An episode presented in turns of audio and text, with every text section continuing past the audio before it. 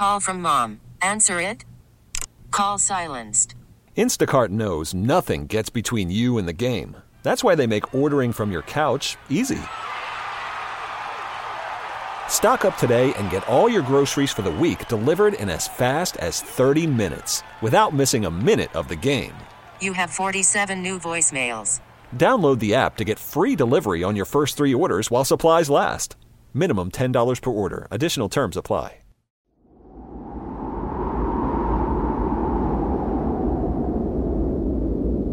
This is from a video they play at the Natural History Museum here in Los Angeles. Shows paleontologists out there in the dirt with the winds and the rocks. They're looking for fossils, they're looking for dinosaurs.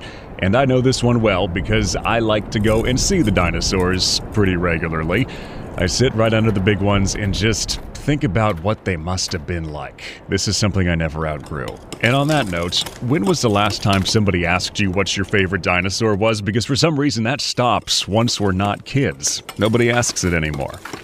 But I don't think it should stop. So, what's your favorite dinosaur? Because I've got questions.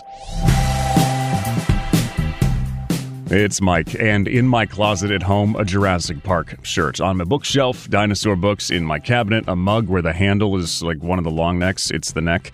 You get the idea. This is the Dinosaur Show, and I'm thinking we call this Dinosaurs for Adults. What's changed since some of us were kids? What didn't we realize then? I went to my spot, the museum here in LA, met Luis Chiappe and Nate Smith, the director and the curator of the Dinosaur Institute. So who do they like? T Rex is probably one of my favorites. You know, I'm sure that I share that with uh, tens of millions of people around the world. so. That's Luis. We're going to wait to hear Nate's at the end of the show. It's going to help us to make a point. But yeah, might as well start with the king. I mean, I remember very, very vividly. I did not grow up in the US, and T Rex is essentially an, an American dinosaur. So while I had studied the bones I was face to face with a T Rex as an adult. I can't explain. It was really amazing. Because it looks cool, right? And it's also got all the movie pop culture significance, but also the brain, not dumb. They think chimpanzee level intelligence. And then there's the teeth. T Rex had teeth at least a foot long and certainly had a very powerful bite. How powerful? Well, one of the dino books on my shelf says an adult could bite through a car. Now, swap car with unlucky other dinosaur, and it means they didn't eat around the bone, they just went through, through the bones, big bite, and then they ripped all the way back and up. Picture that for a second.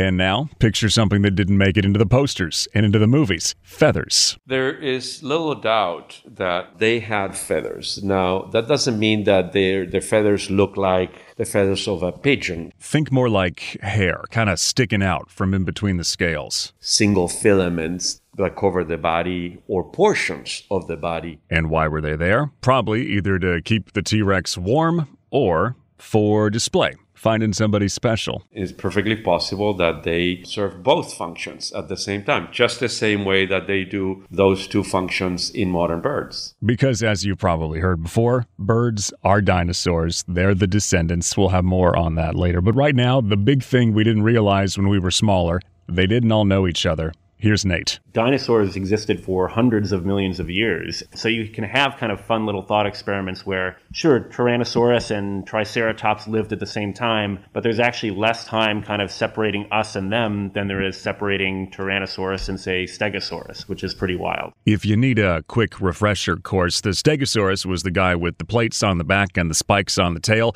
The Triceratops had his horns on his head. But to go back to that last point, there was like 90 million years separating the Stegosaurus and the T Rex, and there's 65 million separating us and the T Rex. And it was pretty much the toy stores that confused us. Well, yeah, you get one bag, right, that's got them all in there. We can forgive that. and in that bag, it wasn't everybody. We are still finding new dinosaurs. All the time, probably dozens of new dinosaurs on an annual basis. Most dinosaurs are incomplete. You know, most dinosaurs are really known not only by a single individual, but by an individual that maybe is preserved by five bones or 10 bones or two bones, not at all the 200 or 200 plus in a skeleton. And the best example of that is Argentinosaurus, one of the long necks. We only have like one vertebrae from this guy and a couple other pieces.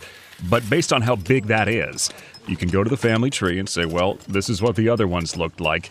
And then you kind of build the model from there and you figure out it was probably the largest thing to ever walk and it weighed more than a 737. And the fun thing is, if you kind of look at how we keep adding them up, and as Luis notes, dozens and dozens every year, we're kind of in the growth phase. It's a hot Jurassic job market, but you got to learn to go with the flow a little bit. Look at old pictures of the T Rex in museums. We'll go back to it for a second. Arms were out front, standing straight, tail was dragging on the ground. These days, more horizontal. Head is forward, arms are down tail in line with the back. Yeah, it's fun to look back and you know see uh, an old T-Rex mount in its kind of kangaroo pose. you know, we have so much more information just in terms of new fossils, but also new ways of kind of modeling what their anatomy would have been like, what their musculature would have been like, how they would have walked and moved, or how much they had to eat. The leaf eaters, whole tops of trees, one theory for the next. You needed so much food, you didn't have time to walk around to find it, you'd die.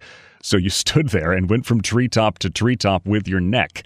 And here's what else you can see now with greater regularity what's the actual find, and then what has been pieced together to fill out the skeleton. We have diagrams to go along with basically those displays that clearly show kind of which parts are potentially cast from other animals or other specimens. Um, and we're fortunate enough that our dinosaur hall, a lot of the specimens that are on display are the real material. So you're looking at totally unique stuff that you can't see anywhere else. So now you see why I like to go. They've got the good stuff. Let's round this out with a couple more things. What makes these guys go, wow? What do they think is cool? I like to think of the fact that dinosaurs you know, the big dinosaurs for their big sizes, they hatched very small. They hatched essentially with the weight that was certainly less than the weight of a newborn baby, a human newborn baby, in roughly the same amount of time that we become from being a baby to an adult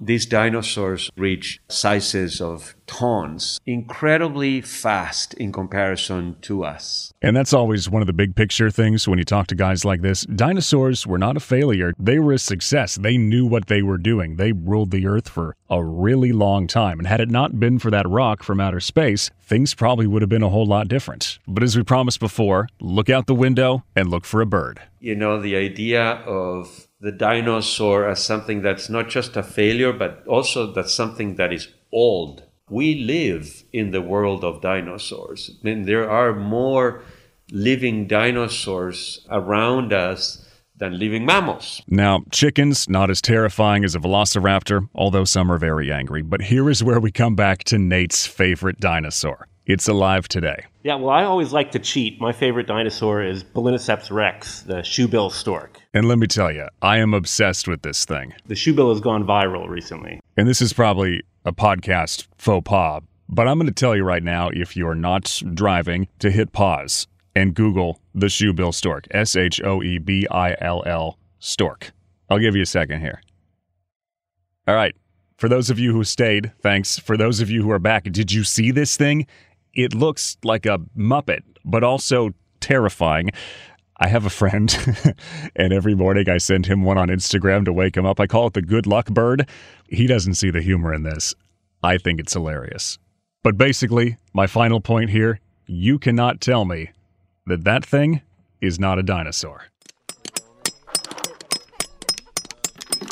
I've always wanted to be out there chiseling away, but at least I get to hammer away at these things. If you want to shoot me an email, let me know what you thought of the stork and uh, let me know more questions. I've got questions at audacy.com, A U D A C Y, or KNX Simpson on Twitter. Rate, review if you got a second, means a lot. New episodes on Thursdays. This episode is brought to you by Progressive Insurance. Whether you love true crime or comedy, celebrity interviews or news, you call the shots on what's in your podcast queue. And guess what? Now you can call them on your auto insurance too with the Name Your Price tool from Progressive. It works just the way it sounds. You tell Progressive how much you want to pay for car insurance, and they'll show you coverage options that fit your budget. Get your quote today at progressive.com to join the over 28 million drivers who trust Progressive. Progressive Casualty Insurance Company and Affiliates. Price and coverage match limited by state law. We really need new phones. T Mobile will cover the cost of four amazing new iPhone 15s, and each line is only $25 a month. New iPhone 15s? Only at T Mobile get four iPhone 15s on us and four lines for 25 bucks per line per month with eligible trade in when you switch. Minimum of four lines for $25 per line per month with auto pay discount using debit or bank account. $5 more per line without auto pay, plus taxes and fees. Phone fee at 24 monthly bill credits for all well qualified customers. Contact us before canceling account to continue bill credits or credit stop and balance on required finance agreement due. $35 per line connection charge apply. Ctmobile.com.